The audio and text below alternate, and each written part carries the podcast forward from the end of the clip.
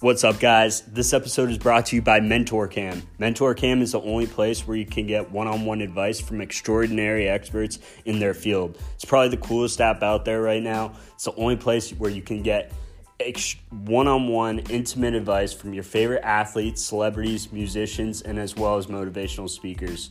So make sure you go to MentorCam, download the app, and use WS25 to get 25% off. Again, use code WS25 to get 25% off. Everyone, check it out. Let's get it.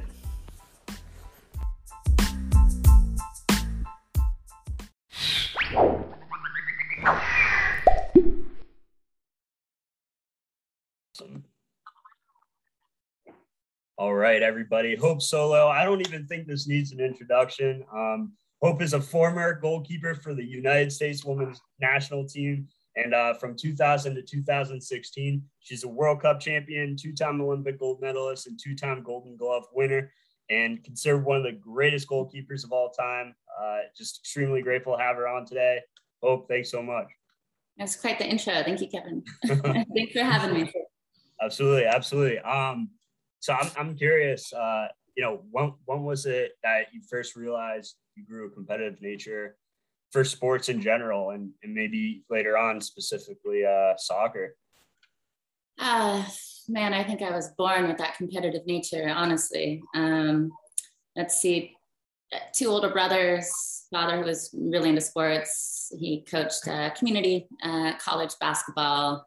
He coached all the kids in, in baseball growing up. So real huge sports uh, father and brother.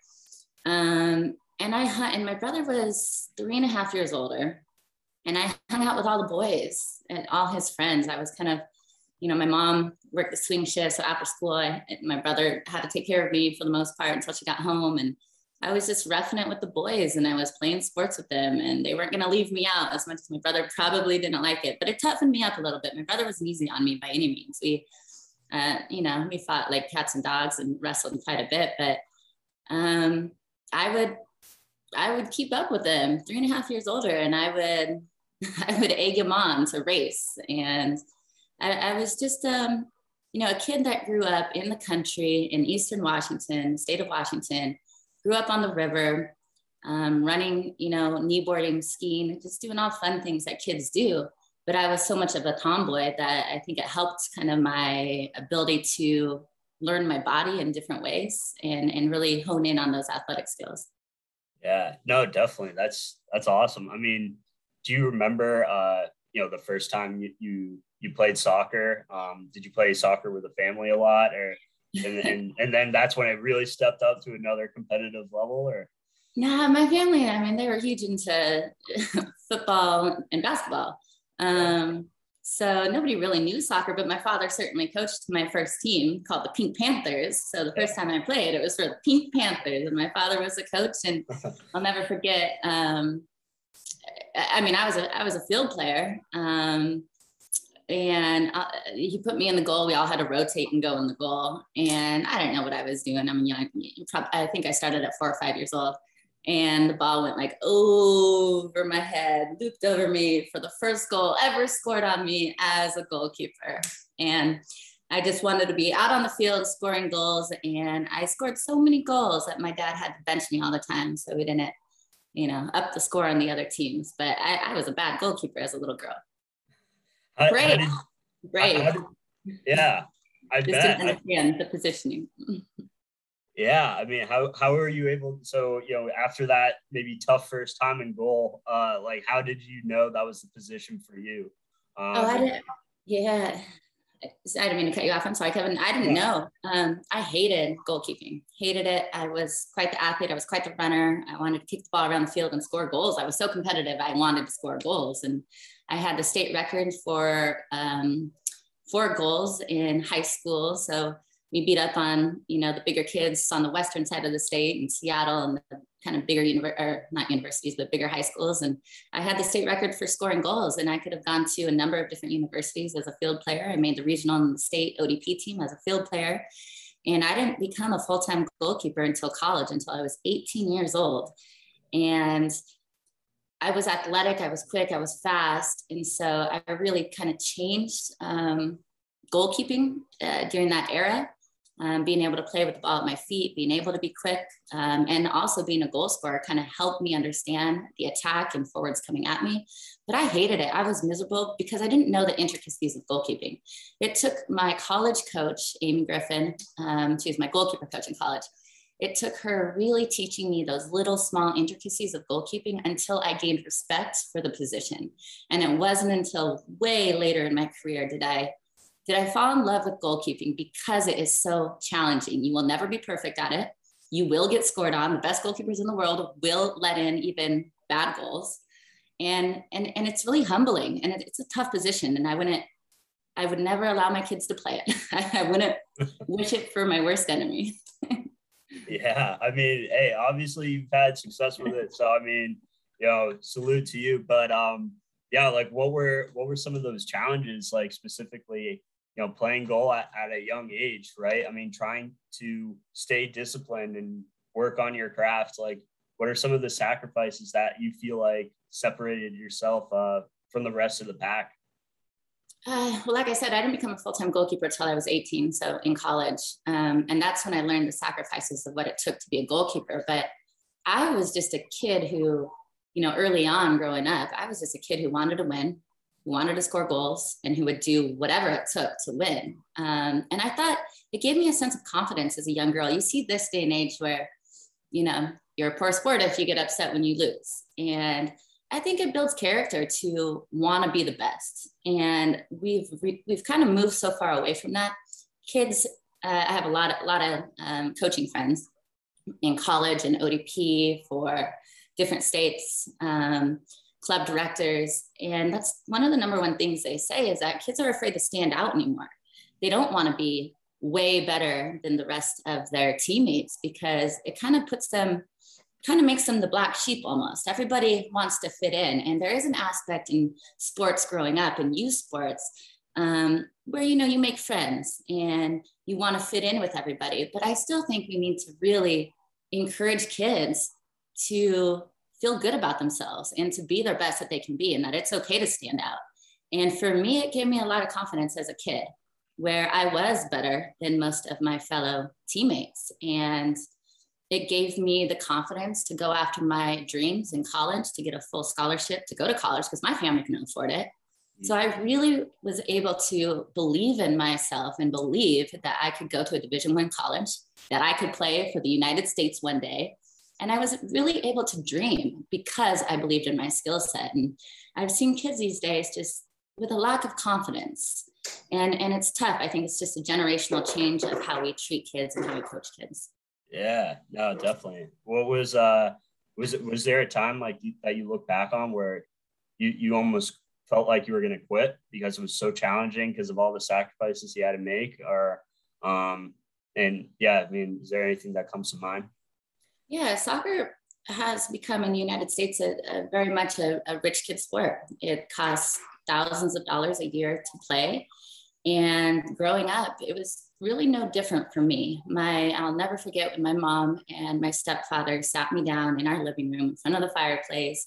They had to have a serious conversation with me, and they basically said, "Hope, you know, we can't afford for you to do this anymore. I'm playing traveling soccer and going to tournaments, um, you know, in Colorado and California. I'm going to all the major tournaments, but I had to do car washes. I had to go door to door and beg for money. my grandparents helped support me. It wasn't easy. And it still was, was taxing on my mom and my, my stepfather. And they sat me down and they, they asked me to stop playing at the, the real competitive level, the travel club teams, because we couldn't afford it and we couldn't afford all the cleats. We had to have matching bags and matching uniforms, and the prices just kept increasing every year. So they sat me down, and I'll never forget where I just, it was a moment, a turning point where I knew that these were my dreams and nothing was going to stop me. And I got angry at my stepfather and my mom, and I said, I will get a scholarship. You wait and see. Nothing's going to stop me. I'm not going to stop playing. And I put my foot down and looking back, and I remember my stepfather and my mom actually felt really guilty for asking me to stop playing because they essentially asked me to stop following my dreams. But less than 1% of kids actually go to division one school or make it to the pros or play for the USA team. So they're thinking logically and they wanted what was best for our family. but they actually asked their young girl to stop following her dreams. And it, it hurt them when they realized that. And when I put my foot down, it was full steam ahead. I had my blinders on and I was going to get that, that division one college scholarship. And I was going to continue to shoot to play for the United States team. Yeah, no, definitely. I mean, so when, when you get the scholarship at the University of Washington and uh, you go on to the junior national team in 2000, you know, was that when your family was like, wow, like you know she actually did it. Was that like that must have been a surreal moment for you where you yeah man so i actually you know i think when they give you the dates on wikipedia or in the stat books or whatever they give you the dates of the first game that you represented the usa team for. So that was i believe it was 2000 is that what you have? Or 2001 i think it was 2000 yeah. Yeah like 2000 uh, um, like it said uh, when you entered the uh, you know junior national team. So my first uh, camp with the full team was actually in 1997. So I was a young, young kid. And what had happened is I think the full team went on strike. And so they brought in a bunch of young kids to represent the full team for camp. So I actually was in camp from 1997, 98, 99. I was in residency in 1999 after the women's team won the World Cup. And then uh, I got cut from the 2000 Olympic team, but I was in residency for the 2000 Olympics. So that's actually me being cut from 1997 to 2000 and that's tough you know that's real tough. I got told time and time again that i have a lot of potential. And i started to hate that word potential because i wanted it then right then you know i didn't have the patience that it took. Um, I, I was a quality athlete and i had a lot of grit to me but i was a little rough around the edges and my decision making obviously i needed a little bit more experience on but uh, but yeah, so that that's a long time to wait to play your first game for the national team when you're kind of there, but kind of on the outskirts. Really Absolutely. tough. Absolutely. So were you still having um, you know some naysayers around you when you know you knew it was there, but you knew you had to stay patient? Like, did you? What made you kept going? Like, even you knew it's right there. You, have had you've already accomplished so much already, and you're so close. Um, you know, was was there ever a time where people like, come on, like hope, like still like, you know, focus on? Like what what kept you going even when you were so close? I knew I was one of the best goalkeepers in training.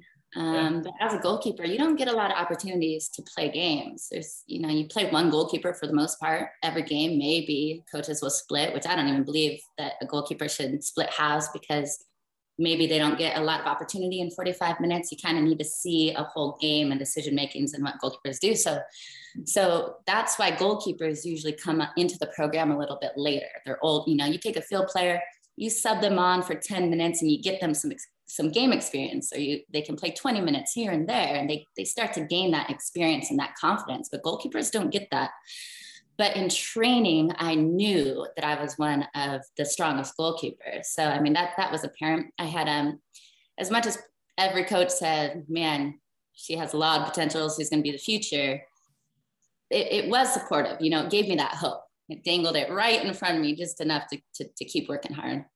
Definitely, definitely. And during this time, is you know, I can imagine it was probably a crazy transition for you. Was there ever a time where you were a little intimidated or overwhelmed at a young age? Because I, I, saw, I uh, actually heard some interviews uh, in the past where, you know, during your time with it within uh, 2000 or 2004, I believe it was the 2004 uh, Olympics run in Athens, you talked about uh, like Mia Hamm kind of gave you uh, like some some advice on like a drop kick.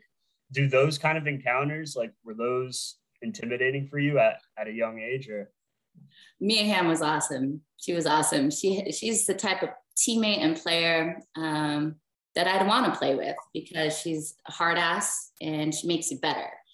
And, uh, you know, I, the, the current national team, it's tough. Like each generation changes how they do things, right? And so it, it became really tough to hold players accountable, especially towards the end of my career. Um, you know, a lot of athletes these days are a little bit more catered to, depending what head coach you have. They want to stroke egos as opposed to holding them accountable. So things change and things shift. But Mia Hamm, she was the real deal. Um, looking back though, when I was young, coming onto the national team, 17, 18, when I was young, I had no fear.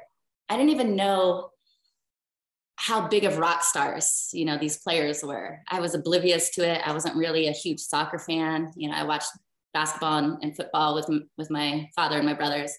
So I wasn't really like I wasn't over the top meeting these players. And then when I'm on the team for three, four years, I'm a little bit older.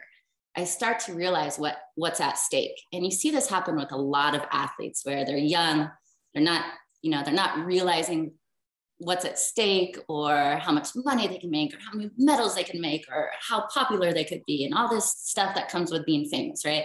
Nobody, you're just kind of ignorant to it. And then you fast forward a couple years and you're like, ooh, okay, I really want this. I really, really want this. And your play starts to decline a little bit.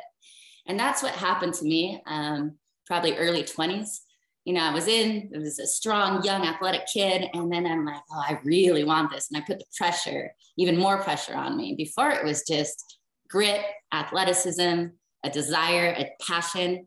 And then you, uh, you just really want to make it and there's the pressure of making rosters and you see it a lot you see it a lot where, where players start to decline a little bit but then they usually work them way back up yeah. and that's that's what happened to me and when i realized um, you know i'm playing with all the, the huge names in the game mia hamm like you said um, she wasn't the one who made me nervous she held me accountable and i love that but you had other players um, you know who would buck the blame sometimes like just because everyone wanted to make the team. And as a goalkeeper, a lot of that blame goes on you if they're if you get scored on, right? And so I never knew how to stand up to defenders, being like, no, you needed to shift left and stand to the ball and keep him outside and not let the service get in, and you need to mark in the box. Um, I became more of a better organizer and I understood how to motivate my defenders later. And somebody once told me that goalkeeping is 99% kissing your defenders' butts and 1% kicking their butts. And you have to find that fine line of really motivating the people in front of you. And I didn't know how to do that early on. I just took the blame all the time. And it really, it really hit my confidence when I always had to take the blame for every goal, which I always do anyways, because I always think as goalkeepers that there's there is a way that we can make the save no matter what. There is a way. So I always took the blame, but I never was able to say, well, actually, if our defense pushed up higher and we dropped to the left, I was never able to organize as well as I, I could later on in my career. Yeah, no, I mean, you know, obviously, you panned out pretty well for you. you know, you were able to definitely take that leadership role. Um, did you ever feel like, you know, at one point because you you were taking on so much accountability um, within your position, did you ever feel like yourself or, or the position you played was underappreciated uh, within like the U.S. team or? I think goalkeeping in general is an underappreciated position in soccer um, around the world, men and women's game. Um, but I think I, I, don't think people can really understand the pressure, the mental exhaustion at the end of a game. It doesn't matter if you didn't touch the ball once.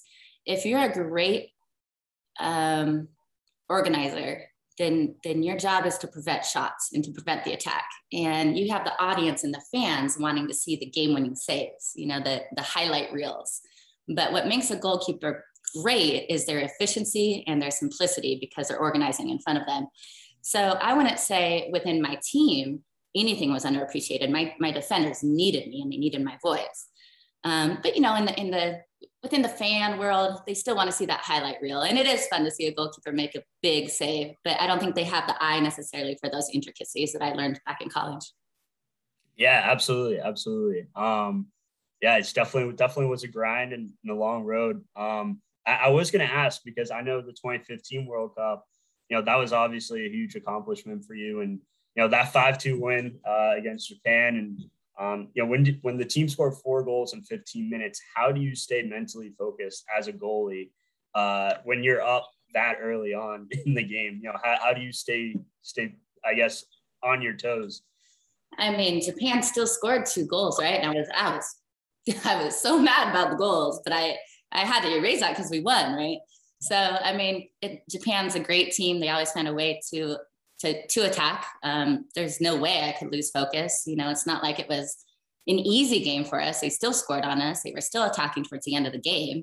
We just were phenomenal on the attacking side. We were absolutely phenomenal, but we didn't have a great game defensively, to be quite honest. Um, it's not. It, it was never hard for me to stay focused, and I I actually think um, when somebody asked me that, my grandma used to ask me that all the time after college games, like, what were you doing out there just twiddling your thumbs? but I actually find it completely disrespectful to the position when someone says, "How do you stay focused?" That's my job, um, and it, and it's not hard to do. Yeah, absolutely, absolutely, hundred percent. Um, yeah, and it obviously worked out well. I mean, you guys had you know incredible career, and it, yeah, it worked out well again. That World Cup World Cup final. Um, that was a fun game, I'll tell you that much. And to be able to celebrate, usually as a goalkeeper, I don't celebrate goals because I know as soon as you celebrate a goal, they're going to come down on the attack. So I usually just kind of try to stay pretty level and don't let myself get worked up. Um, and even before games, I'm not like the raw, raw type. I'm very focused. Um, you know, you'd have players like Abby Wambach. She'd be like, you know, just constantly rah, rah, rah. And it, to the point where it cracked us up. It was good for team morale. Like I loved it. But I was more, I just had to keep myself level. You can't get too excited as a goalkeeper. Um, but in that final game, when Carly hit that shot from half field, Carly and I have been through so much together. Um, she's one of the greatest teammates I've ever played with. Selfless, incredibly selfless, great leader, and a close friend of mine. And so when she scored that halftime goal, it was the first time I think in my career where a player ran back to me, an attacking player, not a defender, and hugged me. And we just embraced. And it was a moment of joy on the field.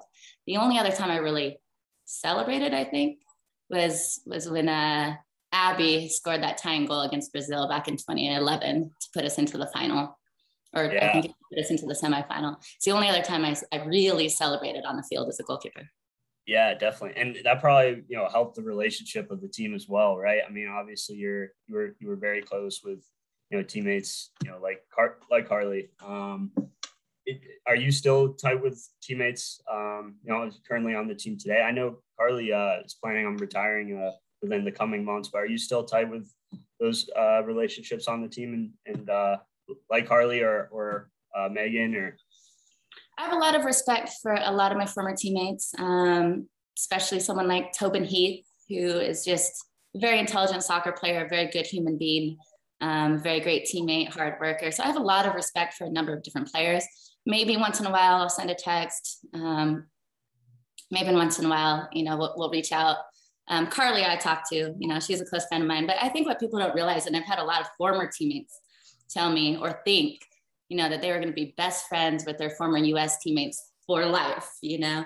And at the end of the day, everybody's life moves on. Um, you know, those are memories from the past that you'll always keep near and dear to heart. And it's good when you see one another. But yeah, we're all adults, you know, many of us have kids and families now, and, and we've gone our separate ways. And I think that's just the reality of professional sports. It's um, I'm very close to my college teammates, but for some reason, when it becomes professional, um, it, it is very much professional and it, it, it's not girls next door. It's not everybody being best friends. We're there to do a job and we're there to win and we're there to represent our country. And those memories will last forever, but the relationships don't. Yeah.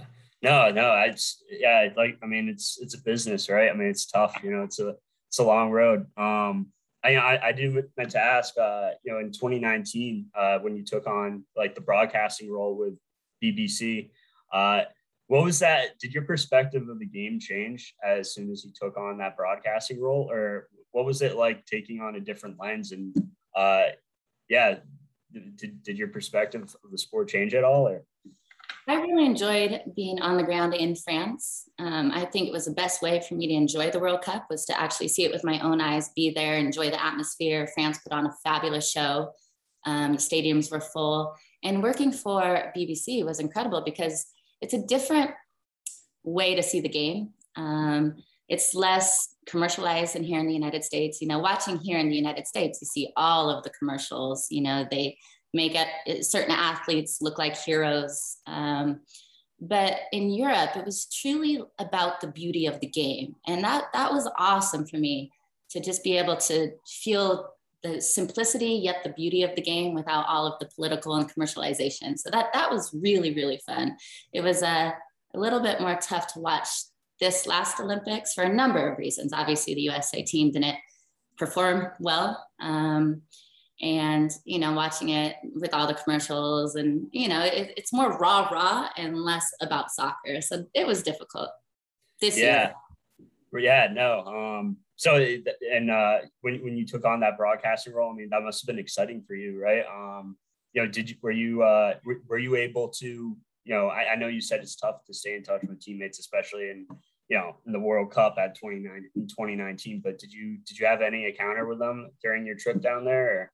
Yeah, yeah, I saw them down on the field. Um, I saw a number a number of people. You know, I had all the the on field passes. Um, so yeah, yeah, it, it was emotional when I saw Carly down on the field. Um, uh, yeah, it was emotional a number of times when I saw some players, but it was good. It was all smiles. It was all. It was good.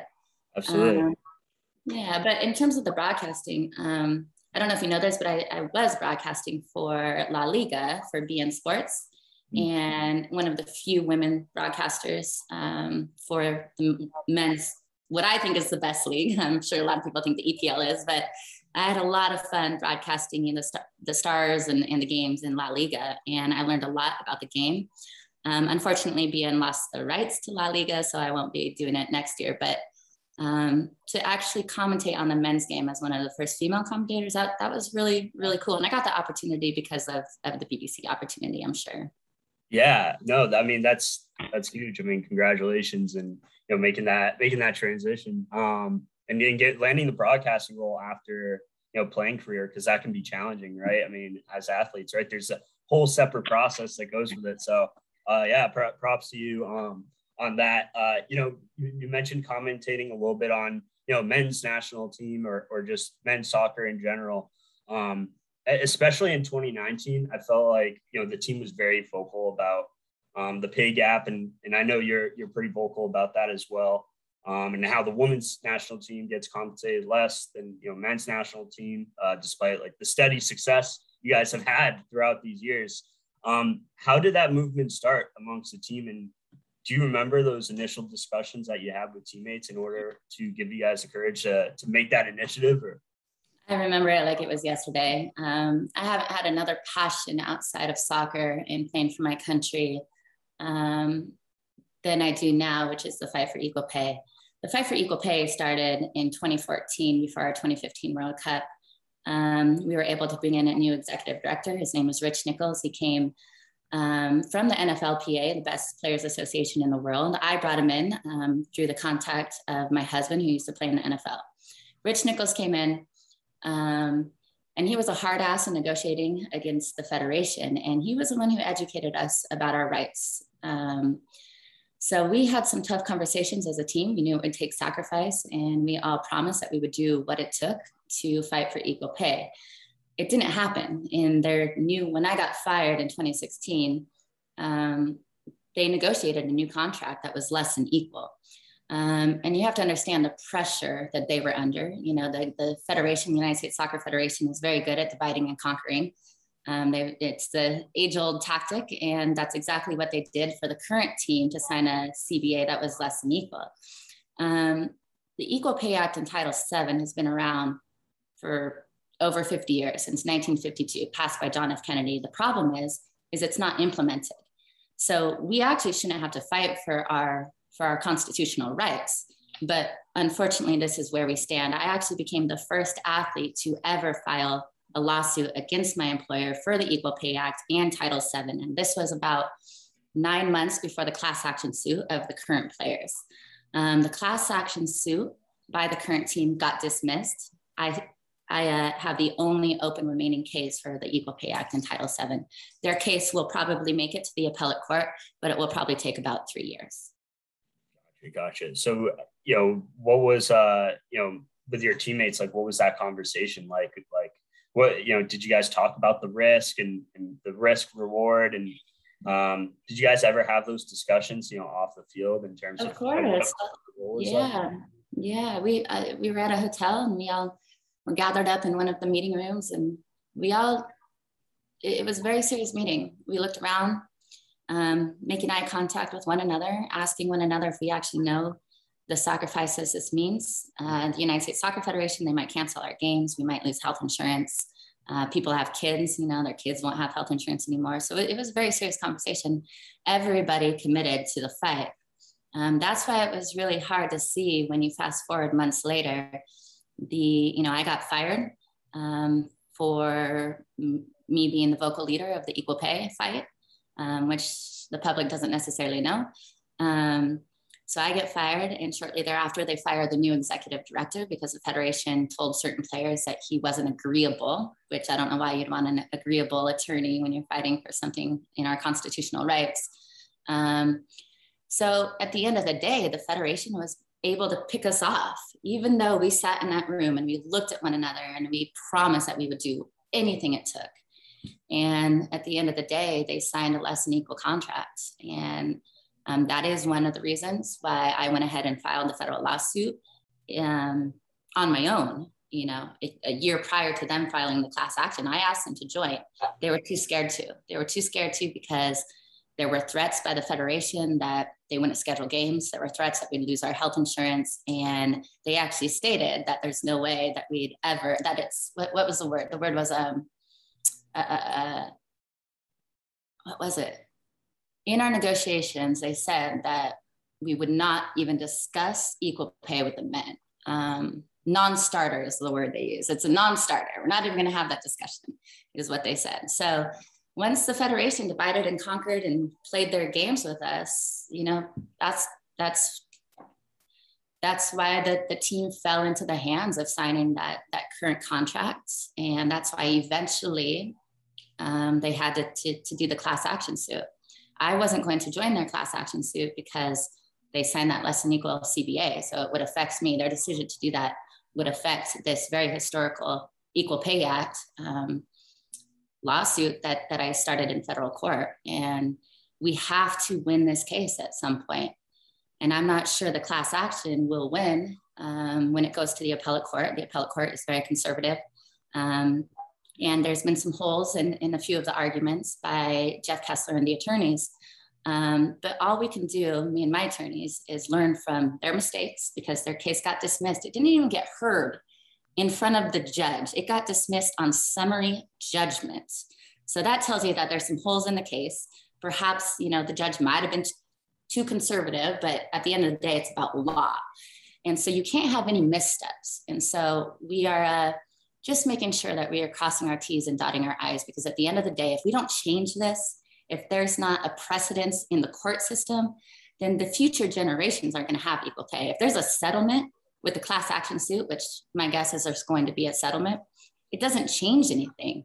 You know, we're trying to actually make change in the court system to set a precedence for future generations. No, that's that's great. And you know, obviously, I mean, as leader, like you must feel great about yourself, like you know, making those strides. And you know, even though it's you know not official official yet, um, you know, on the legal side, um, the effort you guys have made is is evident. Um, you know, just kind of kind of going off of that, you know, are you proud of the awareness that has been built to the situation uh, over the years? You know, even though just on the legal side, nothing is official yet, but you have brought awareness and and um, you know, within the previous, you know, eight years or so, you know, the team has been very vocal um, and expressive about it. Um, is that something you're proud of and, um, you know, with the team or? Yeah, I mean, we have to educate people. We have to educate ourselves about the law and the history of the law and our rights as, as women and, and, you know, women athletes. Um, but it's not enough. Uh, we can't merely make gestures. We can't merely just wear shirts that say equal pay. There has to be sacrifices made. Um, you have to sit down and do the work and read the legal documents. Um, it, it's really not easy. You can't say always the political right thing. Um, you can't you can't side with U.S. soccer in this fight. Um, so I think it's tough for for athletes. You know, a lot of them are making merely gestures um, because they don't know what else to do, and I don't blame them. You know, there's a lot of young athletes on the team, but when you look back at the changes made throughout our society, whether it's on the sports field or within politics, women's right to vote, power is never given. You have to take it. You actually have to fight to take it. So you have to make risks. You look, it, it wasn't peaceful in the, in the fight for the women's right to vote. It wasn't, let's ask the Federation nicely for equal pay. You had to fight for it. And I want to see more athletes actually make sacrifices and fight for it. That's what I want to see. But yes, you know, awareness is is a starter. It's the first step, right?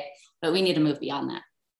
Yeah, absolutely. And I mean, yeah, definitely it brought awareness to the situation. And uh, in terms of, you know, I know a lot of celebrities probably were, were, you know, praising the team and supporting you throughout this process. Um, did you have any, uh, you know, celebrity encounters, you know, reach out to you saying, you know, how can I support in terms of, um, you know, making an effort in this movement as well? Yeah, um, of course. Yeah. I mean, Kobe Bryant was a huge supporter of ours. Uh, rest in peace, Kobe. It was, you know, for a number of reasons, just really hard to see what happened to him and his family. Um, he was a huge supporter, obviously, with his daughters. Um, you know, he was trying to, to help pave the way for us. Um, Biden, uh, I guess it was Vice President Biden at the time, was on the field in our 2015 World Cup final.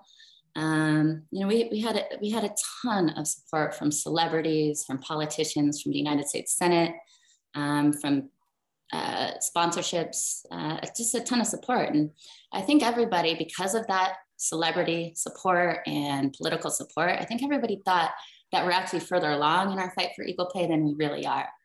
Um, we're working hard right now. I work with Sports Fans Coalition, and we're working hard to pass a new bill in the Senate um, that would give all Olympic athletes equal equal everything, not just equal pay, but equal um, camps and uh, budgets. You know, whether that's USA Gymnastics, USA Basketball, you, you know, all of the national governing bodies under the USOPC would have equal funding.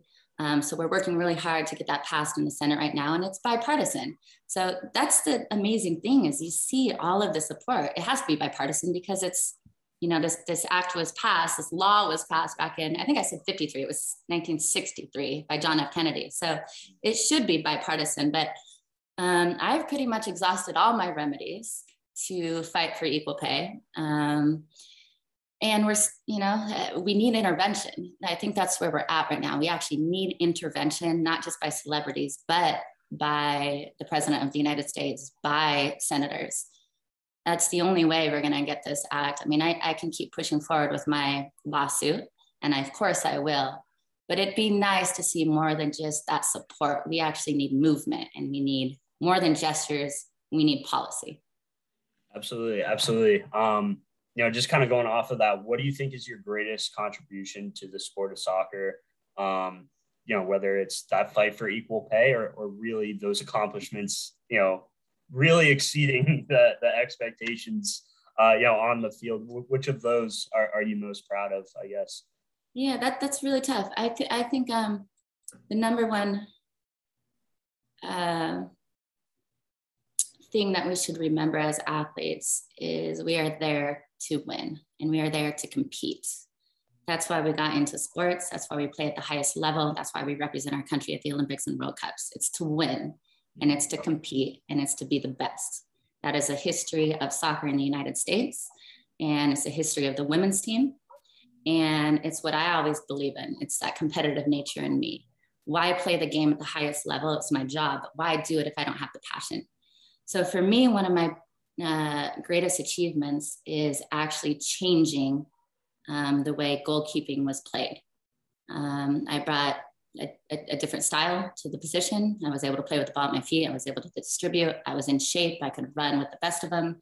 Um, I was quick. I was agile. I was good in the air. And I changed the dynamics of goalkeeping on the women's game. And I'm very, very, very proud of that. Um, now, the fight for equal pay and starting that fight and continuing having the first ever lawsuit against their employer and the only pending lawsuit, that is going to change, not right now, but 10 years from now, that's going to change the, the, the direction of the game for tons of women. So ask me that again in 10 years. And I hope I still have the same answer because for me, I always wanted to be an athlete first, not a politician and not a celebrity. It was always about winning. And that was really, really important to me. And it's what made me great. And honestly, it's what gave me confidence to probably speak up about other things. So I guess I got to go back to my roots. Absolutely. I was just going to say that. It's pretty incredible because at the beginning of the interview, you talked about, you know, it was hard almost for you to afford to play the game of soccer. And now we're talking about you changing the dynamics of the style of play for goalkeeping and, and making this movement. So uh, yeah, just even just in this length of the interview, like insane how he started there and, and now you are where you're at now. Yeah, so it's it's awesome. So um no, really appreciate. Really appreciate Hope. Um, I guess to wrap it up is you know, how, how can fans uh, get in touch with you today and, you know, kind of hear, you know, some, some motivational words from you and, and hear, learn a little bit more about your experience? Uh, it's been really hard during this pandemic. Um, you know, I used to do signings. I used to do certain appearances. I did a lot of public speaking. I went to universities. Um, I got to interact with young, impressionable minds, but also older fans alike. And and my fans always meant the world to me because they're uh, they're very loyal fans. I think because I've been so polarized, um, you either love me or hate me, and so my fans really love me. So I miss I miss that interaction, and this opportunity came about um, through this new platform called MentorCam. And MentorCam, you can find it, um, you can find the app, and you can actually you can actually send videos and get in touch with your mentor or um, somebody you just want to ask a question to, or a celebrity, or really anybody who you're intrigued by. And it's really, really cool. And I can't believe somebody hadn't come up with this idea before. Um, it's the first time where I actually feel like I'm making a difference in people's lives again. Um, it feels like I'm taught, you know, I'm FaceTiming them basically. So it feels like I get to know them. I'm having this this face-to-face interaction. I'm helping young goalkeepers work on their footwork through the camera. Yeah. Um, I'm helping people through the pandemic remain hopeful because jobs sometimes are really hard to find. Um, I'm actually giving emotional output again, which sometimes can be exhausting to emotionally, you know, put yourself out there, but it means the world to me because my fans are great and I know that they're impressionable and I know they want to do things with their lives. And so to be able to make that difference, I'm very, very proud. So um, if anyone hasn't heard about it, just check out MentorCam because it's an amazing app. Yeah, absolutely. And we also got a uh, discount code. So um, everyone go use WS25 for a 25% discount.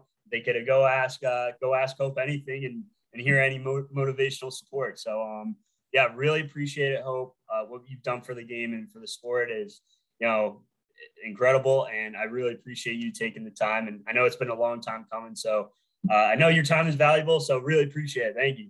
Kevin, you're awesome. I really appreciate you having me on. It's, it's great chatting to you. All right. Appreciate it, Hope. Let me know if I can be a support. Okay, cool. Take care, everybody. All right.